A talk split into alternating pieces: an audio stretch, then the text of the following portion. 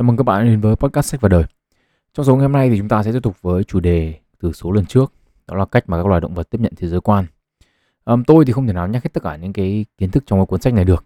Nên thực sự là nếu bạn nào quan tâm um, đến cái chủ đề này thì nên mua sách về mà đọc. Cuốn sách này thực sự nó rất là hay và tôi cho rằng nó rất có giá trị. Ok, vậy chúng ta vào việc thôi ạ.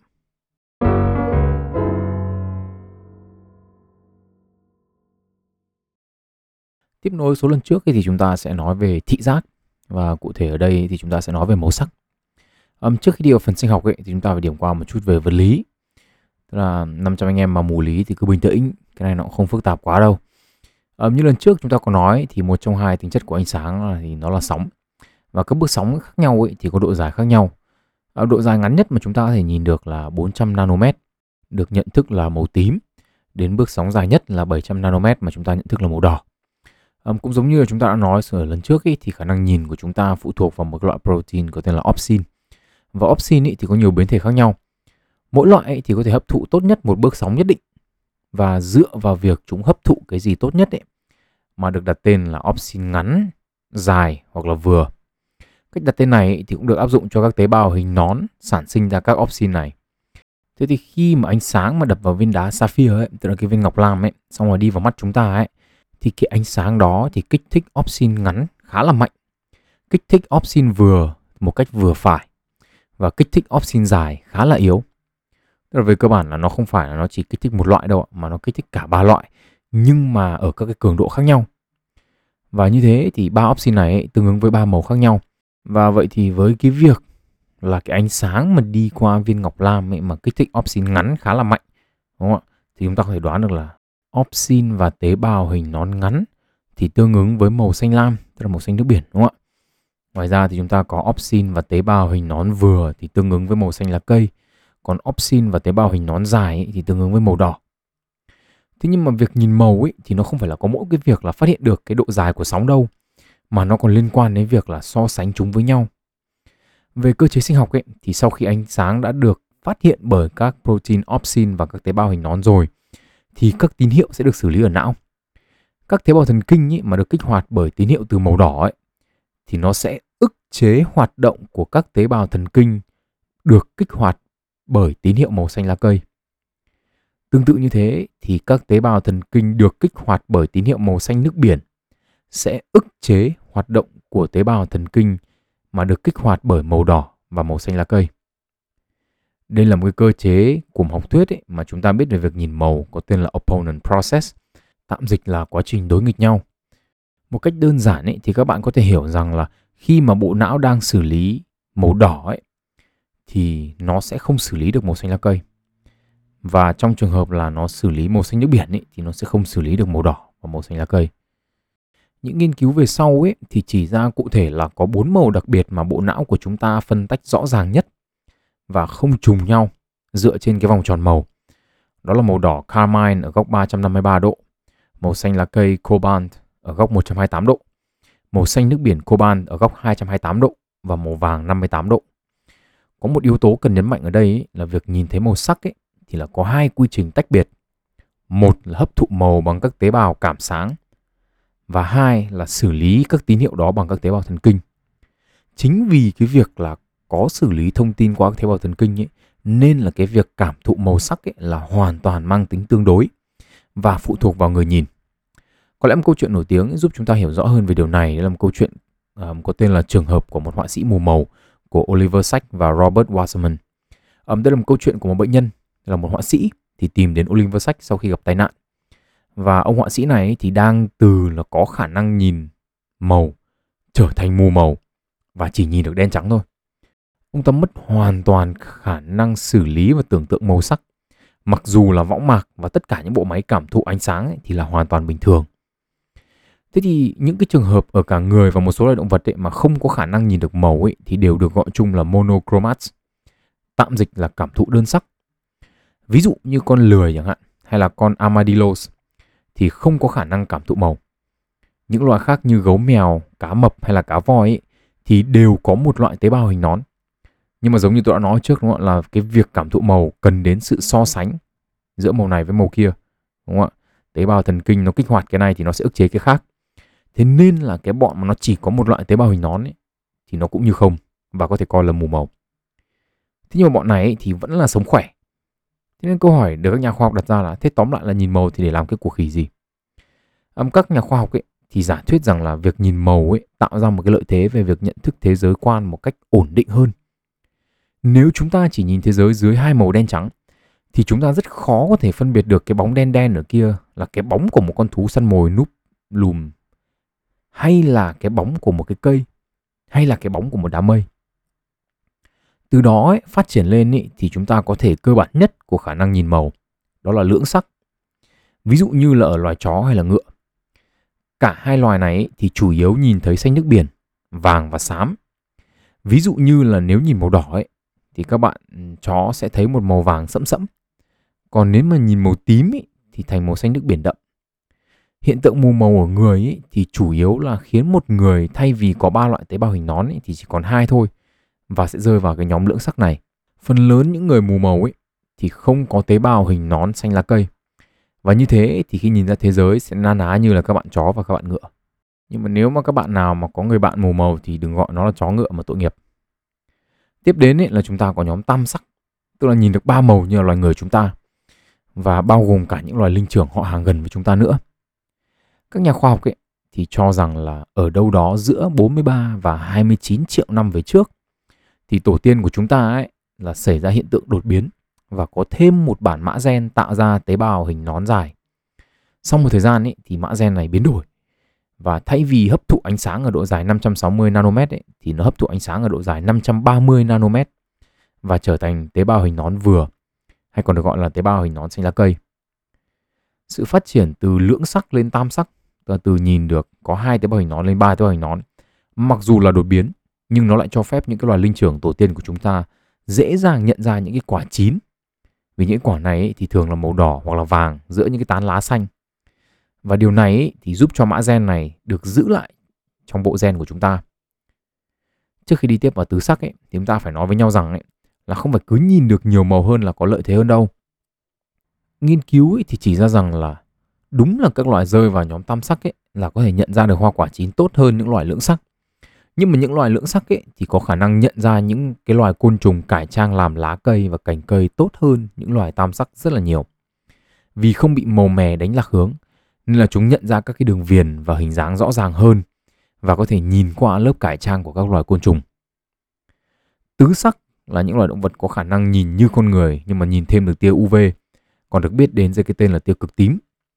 Nếu mà như chỉ nhìn vào tên gọi ấy, thì chúng ta có thể nghĩ rằng là cái nhóm này ấy, thì có thể nhìn hơn được chúng ta vài màu nhưng mà trên thực tế thì là nhiều hơn rất là nhiều và có thể ấy, là thế giới dưới con mắt của những loài động vật này ấy, thì khác hẳn với thế giới mà chúng ta nhìn thấy hiện giờ ấy thì chúng ta biết rằng là có một loài một số loài chim rơi vào nhóm tứ sắc này ví dụ như khi chúng ta nhìn màu trắng chẳng hạn thì cả ba loại tế bào hình nón của chúng ta là bị kích thích như nhau tuy nhiên ấy với tứ sắc ấy thì combo bước sóng đó không tạo ra màu trắng nhưng mà trên thực tế nó ra màu gì với các bạn chim thì chúng ta không biết.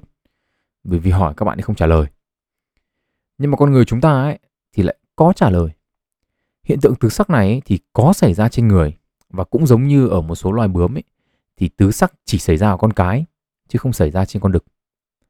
Cuốn sách ấy thì có nhắc đến một ví dụ là một người phụ nữ ở Newcastle, Anh được biết đến trong giới khoa học với cái tên là CDA29 Nhà tâm lý học Gabriel Jordan của Đại học Newcastle là người có cơ hội làm việc rất là nhiều với người phụ nữ này thì nói rằng ấy, là cô vượt qua được những bài kiểm tra mà chỉ có một người thuộc nhóm tứ sắc mới làm được thôi. Cô ta ấy có thể nhận ra một sắc thái màu xanh lá cây mà chỉ hơi khác so với các sắc thái khác thôi. Người khác nhìn ý, thì phải đoán. Nhưng mà cô này ý, thì có thể chỉ ra cái sự khác biệt chỉ trong một vài mili giây thôi. CDA29 là người đầu tiên trên thế giới được xác định là tứ sắc và cô ấy thì nghĩ là mình chẳng có cái gì đặc biệt cả. Và nói rằng là tôi tưởng người khác cũng nhìn thế giới y như thế. Um, rất nhiều các bạn thiết kế đồ họa hay là thiết kế thời trang thì cho rằng mình thuộc nhóm tứ sắc. Nhưng mà trên thực tế thì họ nhận diện được những màu sắc khác nhau thuần túy là do họ làm việc với màu sắc nhiều hơn mà thôi. Um, trong trải nghiệm của tôi với việc nhìn màu son ấy, thì tôi nghĩ là mình thuộc vào nhóm lưỡng sắc. Còn các bạn yêu cũ thì toàn tứ sắc hết.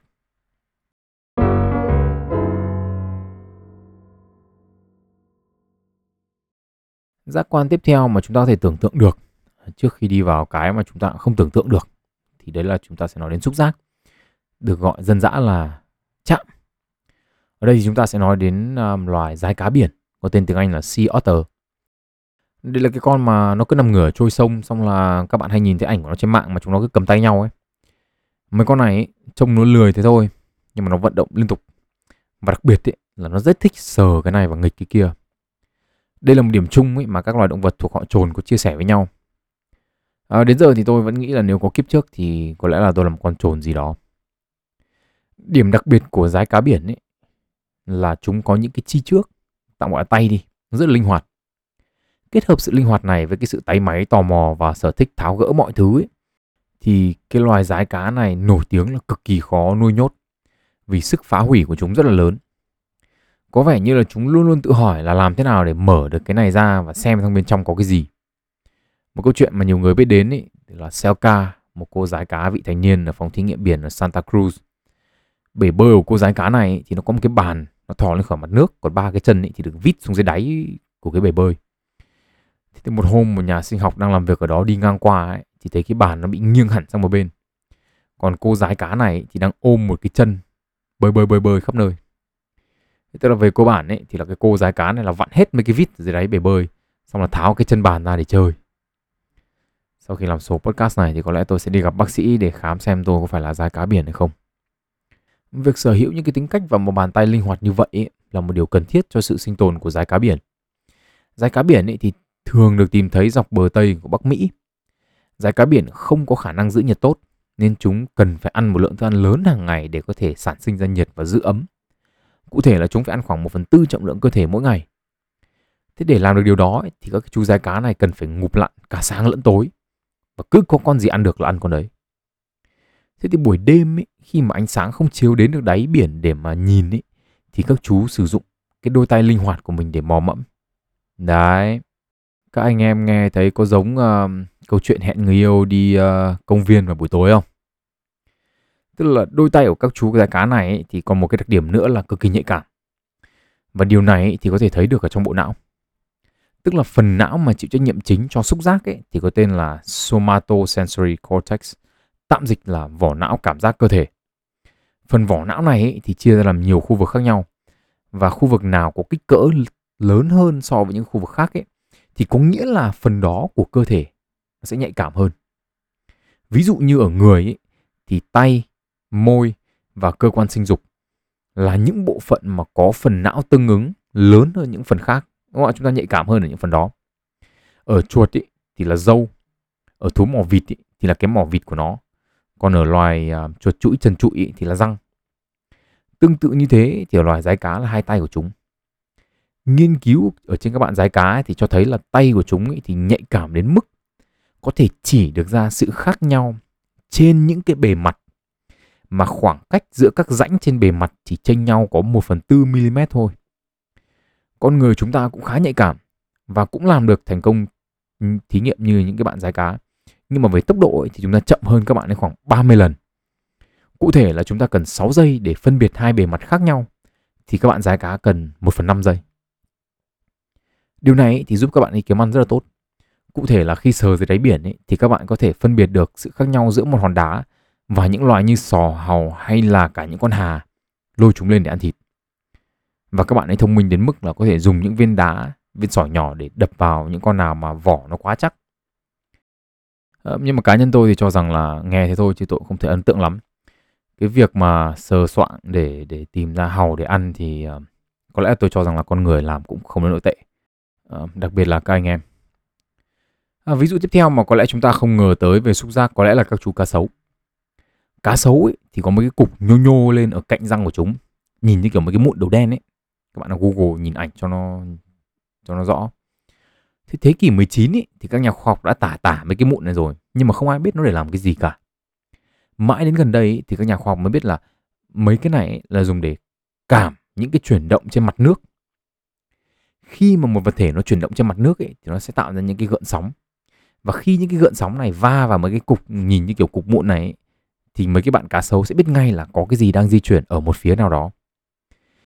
Nghiên cứu cho thấy là chỉ cần nhỏ một giọt nước xuống thôi ấy, thì các chú cá sấu cũng sẽ thấy động và sẽ lao về cái hướng đó để tấn công. Đấy là lý do mà các chú cá sấu này khi đi săn ấy, thì thường sẽ ngồi im một chỗ.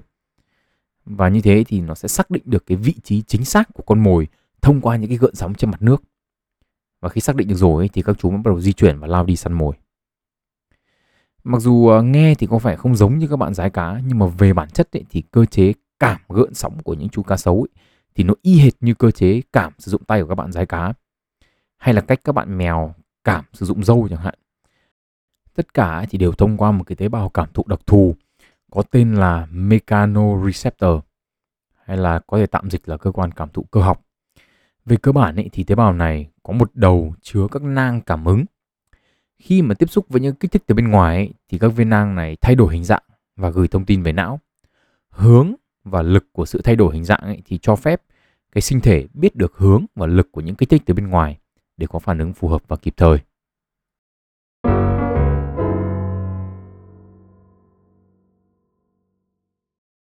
Trong phần tiếp theo thì chúng ta sẽ đến với những cách cảm nhận thế giới quan nó khá là dị, mà có lẽ là hơi khó tưởng tượng. Đầu tiên là cảm nhận thế giới thông qua nhiệt với loài rơi. Cụ thể là có 3 loài rơi chỉ hút máu thôi. Và hai trong số đó là chuyên hút máu các loài chim, và một loài thì hút máu các loài động vật có vú khác lớn hơn như kiểu bò hay lợn. Và các chú rơi này thì tìm con mồi thông qua nhiệt. Chúng có những cái tế bào cảm thụ nhiệt đặc biệt ở phần mũi và chúng có thể cảm nhận được nguồn nhiệt ở môi trường xung quanh. Cái năng lực này thì nó tương tự như là uh, các cái bạn gái mà có cái tay lạnh ấy, xong rồi là rất là giỏi tìm những cái uh, nguồn nhiệt của người yêu mình để chọc tay vào. Um, cách mà nhiều loại động vật cảm thụ nhiệt ấy, bao gồm cả con người chúng ta ấy, là thông qua một nhóm uh, các protein có tên là TRP, TRP. Các protein này thì được tìm thấy ở khắp cơ thể, cụ thể là trên bề mặt của các tế bào thần kinh cảm thụ um, chúng hoạt động như những cái cổng và mở ra ở một nhiệt độ nhất định. Một vài loại TRP ấy thì mở khi mà môi trường đủ nóng. Một số loại thì mở khi mà môi trường đủ lạnh. Nhưng các chú rơi ấy thì lại cảm nhiệt thông qua các tia hồng ngoại. Thế thì khi nào mà một con vật nào đó nó chuyển động chẳng hạn thì các cái phân tử trong người nó cũng dịch chuyển và tạo ra các cái bức xạ điện tử. Càng nóng ấy, thì các bức xạ sản sinh ra càng nhiều và ở tần số càng cao bao gồm cả các tia hồng ngoại. Chúng ta ấy, thì không nhìn được những cái tia này, nhưng mà chúng ta có thể cảm được thông qua các protein TRP nếu mà chúng đủ nóng. Ví dụ như khi các bạn đến gần bếp lửa chẳng hạn, thì các bạn sẽ cảm thấy ấm trên da. Thế thì đó là do các cái tia hồng ngoại nó tương tác với các cái ờ, um, TRP ở trên da của các bạn. Để làm được những cái điều này từ một cái khoảng cách xa hơn ấy, thì các bạn rơi hút máu cần những cái cơ quan đặc biệt là những cái tế bào cảm thụ ở mũi mà chúng ta đã nhắc đến. Một vấn đề với điều này ấy, là các bạn rơi cũng làm loài động vật máu nóng. Chính vì thế nên là thân nhiệt của chính các bạn ấy có thể gây nhiễu cho những cái tế bào cảm thụ nhiệt này. Thế thì các bạn rơi thì giải quyết vấn đề này bằng cách là có một hệ thống mô cách nhiệt và giữ cho cơ thể của các bạn ấy luôn luôn là mát hơn phần mặt khoảng 9 độ. Thế nhưng mà nếu mà nói về khả năng cảm nhiệt ấy, thì có lẽ tất cả đều phải chịu thua Pyrophorus, có tên tạm dịch là bọ cánh cứng lửa Sở dĩ có tên gọi là bọ cánh cứng lửa ấy vì các nhà khoa học quan sát thấy rằng chúng rất thích đâm đầu vào lửa. Nhưng mà trên thực tế thì chúng theo đuổi nhiệt. Những chú bọ này thì được tìm thấy rất nhiều ở các nhà máy luyện kim hay là lò nung của các nhà máy xi măng hay là gần những cái thùng siro nóng của các nhà máy đường. Tuy nhiên ấy, việc kéo các chú đến những vị trí nhân tạo này là điều rất là dở vì các chú bị đánh lạc hướng khỏi mục tiêu thực sự của mình. Đấy là những cái đám cháy rừng. Cháy rừng ấy trong vòng tuần hoàn sinh học là một điều cần thiết vì nó phá hủy những hệ sinh thái đã già nua và cho phép một vòng tuần hoàn mới bắt đầu. Và các chú bộ cánh cứng lửa này thì tận dụng cái sự chuyển giao vòng tuần hoàn đó để sinh trưởng và phát triển. Thế thì khi mà đến những cái đám cháy rừng ấy, các thành viên của loài bọ này sẽ chơi xếp hình luôn và ngay ở đấy. Các bạn cứ thử tưởng tượng xem, tức là mình chơi xếp hình trong khi tất cả mọi thứ đang cháy thành than xung quanh, đúng không ạ? Nghe như phim. Sau đó ấy, thì con cái sẽ đẻ trứng lên cái cành cây khô đã bị cháy rụi. Thế thì khi mà những con ấu trùng nó nở ra ấy thì gần như là chúng ở luôn thiên đường rồi. Những cái cây bị cháy ấy, thì không còn đủ sức để chống lại những cái ấu trùng này. Và các chú ấu trùng cứ tự nhiên như đi ăn buffet thôi. Những cái loài săn mồi ấy, thì thường không đến gần hậu quả của những đám cháy vì nó có quá nhiều khói và các cái thân cây ấy, mà nó chưa cháy hết thì nó còn quá là nóng. Và như thế thì trong cái sự yên tĩnh và hòa bình này ấy, thì các chú ấu trùng là ăn tự nhiên chơi tới bến rồi phát triển thành bộ cánh cứng lửa trưởng thành và đi tìm những cái đám cháy mới. Thế nhưng mà ở đây ý, thì cũng phải có một vấn đề, đấy là các đám cháy rừng thì nó quá là khó đoán, đúng không ạ? Vì làm sao mà biết đám cháy tiếp theo nó ở đâu được? Chúng không thể nhìn thấy lửa vì chúng hoạt động vào ban ngày. Rất là khó nhìn, đúng không ạ? Nếu hoạt động vào ban đêm ý, thì nó còn dễ nhìn thấy, chứ còn ban ngày thì làm sao mà nhìn thấy gì được? Mắt của chúng cũng không đủ tốt để nhìn thấy khói của các đám cháy từ xa. Chúng có thể ngửi mùi gỗ cháy, nhưng mà mùi thì bị ảnh hưởng bởi gió, mà gió lại thì thất thường. Thì một vấn đề nữa là nếu mà sử dụng tia hồng ngoại như ở loài rơi thì cần có khoảng cách rất là gần. Còn ở khoảng cách xa thì cần phải có nguồn nhiệt cường độ lớn như ở mặt trời ấy. Thế thì để dò được đám cháy rừng ấy thì các bạn bọ cánh cứng này cần phải có một loại trang bị đặc biệt. Thế thì ở dưới cánh và đằng sau cặp chân giữa của các bạn cánh bọ cánh cứng này ấy, thì có hai cái lỗ nhỏ. Trong những cái lỗ này ấy, thì chứa khoảng 70 quả cầu nhỏ xếp cạnh nhau giống như là một cái quả dâu rừng ấy. Mỗi quả cầu nhỏ tí xíu này ấy, thì chứa đầy một cái loại dung dịch đặc thù. Và bên trong cái quả cầu này ấy, thì có chứa một cái tế bào thần kinh nhạy cảm với áp suất nằm ở giữa quả cầu và nằm trong cái dung dịch đó. Thế thì khi mà tia hồng ngoại nó va vào những quả cầu này ấy, thì sẽ khiến cho những cái dung dịch đặc thù này nóng lên và nó nở ra. Nhưng mà do vỏ của mỗi quả cầu nhỏ nhỏ nó là vỏ cứng nên là chúng không nở ra được mà nó sẽ chèn ép cái tế bào thần kinh nằm ở giữa và khiến cho tế bào thần kinh này gửi tín hiệu về não. Ở đây thì chúng ta có thể dự đoán rằng là những quả cầu này rất là nhạy cảm và những cái dung dịch trong đó phải rất là dễ được làm nóng. Bởi vì loài bọ cánh cứng lửa này có thể phát hiện đám cháy rừng từ cách đó cả chục km. Thậm chí trong vụ cháy kho lưu trữ dầu mỏ Coalinga ở California vào năm 1925 thì các nhà khoa học ấy còn đoán rằng là những chú bọ lửa này đến đây từ một khu rừng cách đó khoảng 130 km.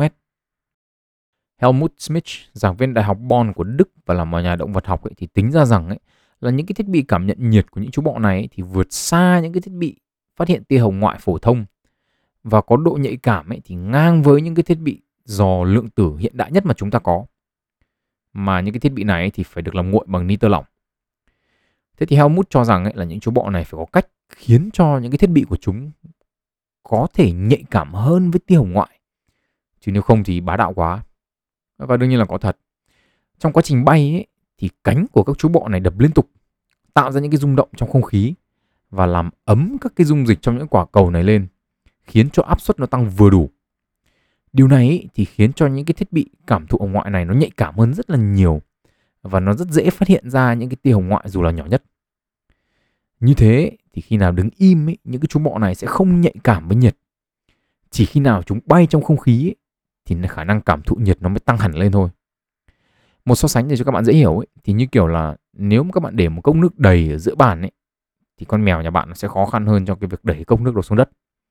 Nhưng bây giờ bạn đổ hết nước đi xong bạn để cốc ra gần mép bàn ấy thì việc đẩy cốc nước xuống đất nó dễ hơn rất là nhiều. Thế thì cái việc bay của những cái chú bọ này ấy, về cơ bản chúng ta có thể hiểu là giống như kiểu là chúng ta đổ hết nước với cốc đi và để cốc ra cái mép bàn. Có hơi tí là mèo nó sẽ cho làm đổ ngay lập tức. Chưa?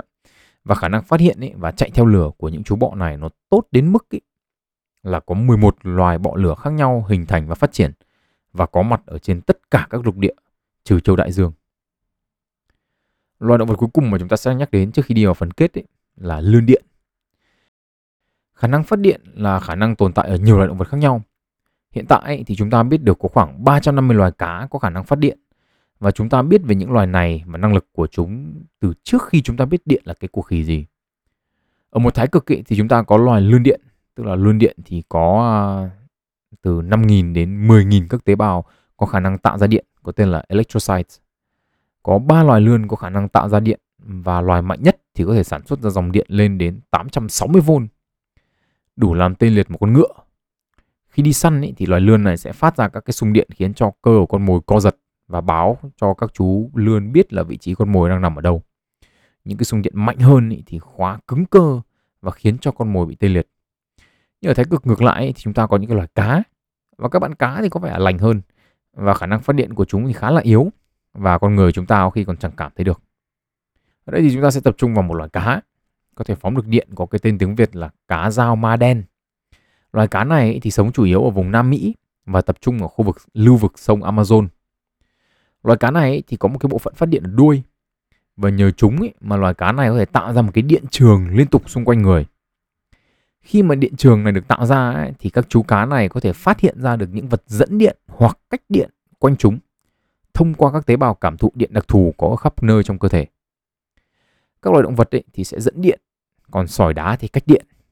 Và dựa vào điện trường này ấy, thì các chú cá ma dao đen ấy có thể nhận biết được không gian xung quanh. Điểm đặc thù lớn nhất của điện trường so với những cách cảm nhận môi trường của những loài động vật khác mà chúng ta đã gặp trong cuốn sách này ấy, là điện trường thì không di chuyển. Mùi này, âm thanh, ánh sáng hay là nhiệt ấy, thì đều phải di chuyển từ nguồn đến sinh thể cảm thụ. Còn điện trường ấy, thì được bật ở đâu thì biết ở đó. Và bật cái gần như là biết ngay. Không chỉ như thế, nếu như ánh sáng, mùi hay nhiệt thì phải có hướng ấy, tức là nó phải đến từ hướng này hay là đến từ hướng kia ấy, thì cảm thụ bằng điện trường ấy là đa hướng là do những cái điện trường này thì bao bọc xung quanh cái sinh thể tạo ra điện nên là hướng nào nó cũng cảm nhận được tuy nhiên ấy, không gian cảm thụ được thông qua hình thức này thì nó không lớn thậm chí là với phần nhiều những cái loài động vật mà tạo ra điện trường ấy, thì điện trường tạo ra được khá là nhỏ chính vì thế chúng thường là những cái loài động vật khá linh hoạt thấy con gì ăn được đi vào điện trường của mình cái là phải đớp luôn thế thì cái giác quan này ấy, được các nhà khoa học gọi là định vị điện hay còn gọi là electrolocation à, có lẽ đây là hình thức cảm thụ thế giới mà con người chúng ta khó tưởng tượng được nhất. Bạn nào đọc uh, Jujutsu Kaisen thì thấy um, cái điện trường này nó na ná như kiểu việc uh, bành trướng lãnh địa đúng không ạ? Không biết là tác giả có xem mấy cái chú cá phát điện hay không?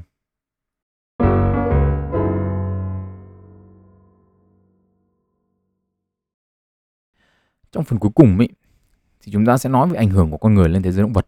Và ở góc độ mà chúng ta đã tìm hiểu trong hai số podcast lần này um, đó là cách mà chúng ta nhìn nhận thế giới thì không giống như những loài động vật khác và trong cái quá trình biến đổi thiên nhiên để phục vụ cuộc sống của chúng ta ấy thì chúng ta cũng biến đổi cuộc sống của những người bạn cùng ngôi nhà xanh của mình đặc biệt là ở hai giác quan mà quan trọng của chúng ta đó là thính giác và thị giác nếu bạn nào không biết ấy, thì chúng ta đang sống trong một cái kỷ nguyên mà các nhà khoa học gọi là Anthropocene, được dịch là kỷ nhân sinh. Đây là cái kỷ nguyên địa chất được xác định và quyết định bởi những hoạt động của con người chúng ta. Chúng ta gây ra những cái biến đổi về khí hậu, chúng ta di chuyển động vật từ lục địa này sang lục địa khác và thay thế những cái sinh thể bản địa với những cái sinh thể khác theo ý chúng ta những cái hoạt động của chúng ta ấy dẫn đến khái niệm mà một số nhà khoa học gọi là thảm sát sinh học tương đương với năm thảm họa diệt vong mà đã từng diễn ra trong lịch sử trái đất. Thế nhưng ý là một trong những cái điều mà chúng ta làm mà ít được để ý hơn ý, là gây ra ô nhiễm giác quan. Điển hình nhất ý, là rất nhiều những loài côn trùng ý, thì bị thu hút bởi đèn đường. Thì cứ bay xung quanh với cái đèn này cho đến khi chúng kiệt sức mà chết. Thậm chí một số loài chậm hơn như kiểu rơi xám ấy, thì tránh những chỗ có đèn vì chúng sẽ trở thành mồi ngon cho các chú cú. Thí nghiệm cho thấy là việc đổi màu đèn đường từ trắng sang đỏ ấy, thì giúp giảm thiểu những vấn đề sinh ra với rơi và côn trùng. Có vẻ như ánh sáng màu đỏ thì không ảnh hưởng đến à, umwelt của những con loài động vật này như là ánh sáng trắng. Thế nhưng mà đổi từ đèn đường trắng sang đỏ thì rất là nhiều những người sợ ma sẽ không dám ra khỏi nhà. Từ năm 2001 ấy, thì nhà thiên văn học Shinzano và đồng nghiệp ấy đã tính được là 2 phần 3 dân số thế giới sống trong môi trường ô nhiễm ánh sáng. Khi mà buổi tối thì sáng hơn ít nhất là 10% so với bóng tối tự nhiên. Đến năm 2016, ấy, nhóm các nhà khoa học này đưa ra báo cáo rằng là 83% dân số thế giới đang sống dưới những bầu trời ô nhiễm ánh sáng. Mỗi năm ấy, những khu vực ô nhiễm ánh sáng lại lớn thêm 2% và sáng hơn 2% so với năm trước đó một lớp sương mù bằng ánh sáng bao phủ khoảng 1 phần tư diện tích bề mặt trái đất và đủ dày để che phủ những vì sao. Một phần ba dân số thế giới không còn có thể nhìn thấy giải ngân hà được nữa. Và có lẽ đến đời con cháu của chúng ta thì chẳng có đứa nào nhìn được giải ngân hà từ nơi chúng sinh sống nữa. Những sự kiện ánh sáng như là sự kiện để tưởng niệm những cái nạn nhân thiệt hại trong vụ 11 tháng 9 ở Mỹ là một trong những cái sự kiện có sức ảnh hưởng lớn nhất đến thế giới tự nhiên bằng ánh sáng nhân tạo. Ánh sáng ấy được chiếu thẳng đứng ở vị trí hai tòa tháp bị sập như kiểu hai tòa tháp ánh sáng ấy. Thế thì hai tòa tháp ánh sáng này ấy, có thể được nhìn thấy từ khoảng 100 km đổ lại. Sở dĩ sự kiện này ảnh hưởng đến thế giới tự nhiên ấy, vì nó diễn ra trong mùa di cư của một loài chim sơn ca ở Bắc Mỹ. Ánh sáng này thì mạnh đến mức ấy, nó đạt được cả độ cao cả chục km và thu hút những chú chim bay qua. Ngoài sơn ca ấy, thì những cái loài chim khác nhỏ hơn cũng bị thu hút bởi cột sáng và cứ bay xung quanh những cột sáng này và không thoát ra được.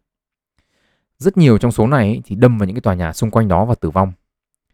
Ngay cả những nguồn sáng nhỏ hơn như những cột điện, cái, cái cột đèn nháy đỏ đỏ báo hiệu cho máy bay ấy, thì cũng gây ra gián đoạn cho việc dò đường của những cái loài chim di cư vào buổi tối.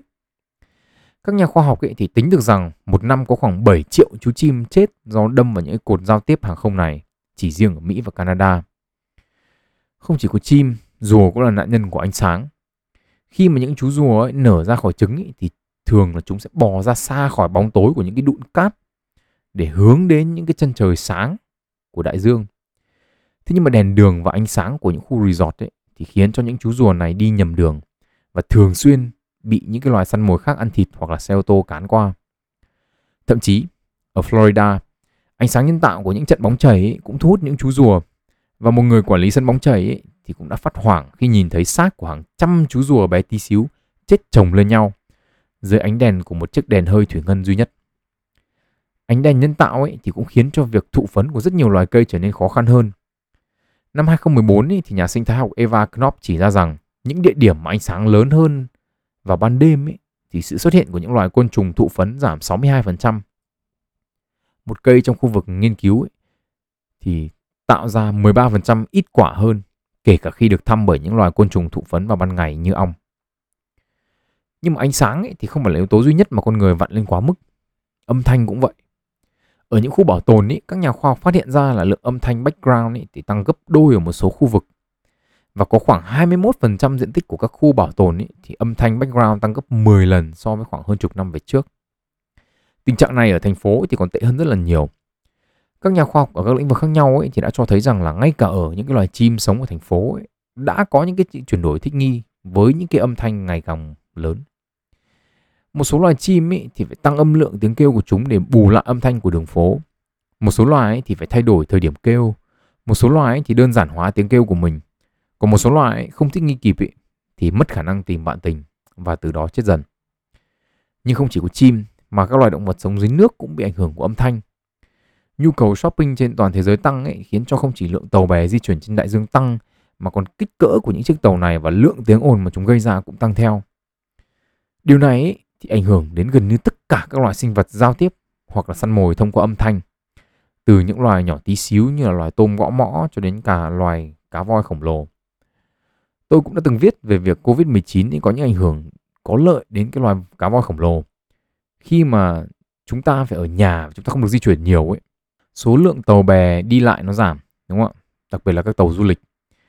Thì cá voi mẹ ấy, khi mà bơi vào gần bờ ấy, có thể dễ dàng gọi cá voi con hơn các nhà khoa học cũng quan sát được rằng ấy, là nếu như trước đây ấy, cá voi con không được đi chơi xa mẹ quá vì tiếng tàu bè nó ồn, cá voi mẹ không gọi được, thì trong thời Covid ấy, cá voi con có thể đi chơi xa hơn và cá voi mẹ có thể yên tâm hơn vì sẽ nghe được con mình nếu như có vấn đề như kiểu là con mình bị tấn công chẳng hạn. Con người chúng ta ấy, thì trông bé bé và chẳng có gì xuất sắc cả. Chúng ta tiếp thu thế giới quan không có cái gì là quá đặc biệt. Nhưng mà kết hợp lại thì sức tàn phá của chúng ta khủng khiếp là phết đấy.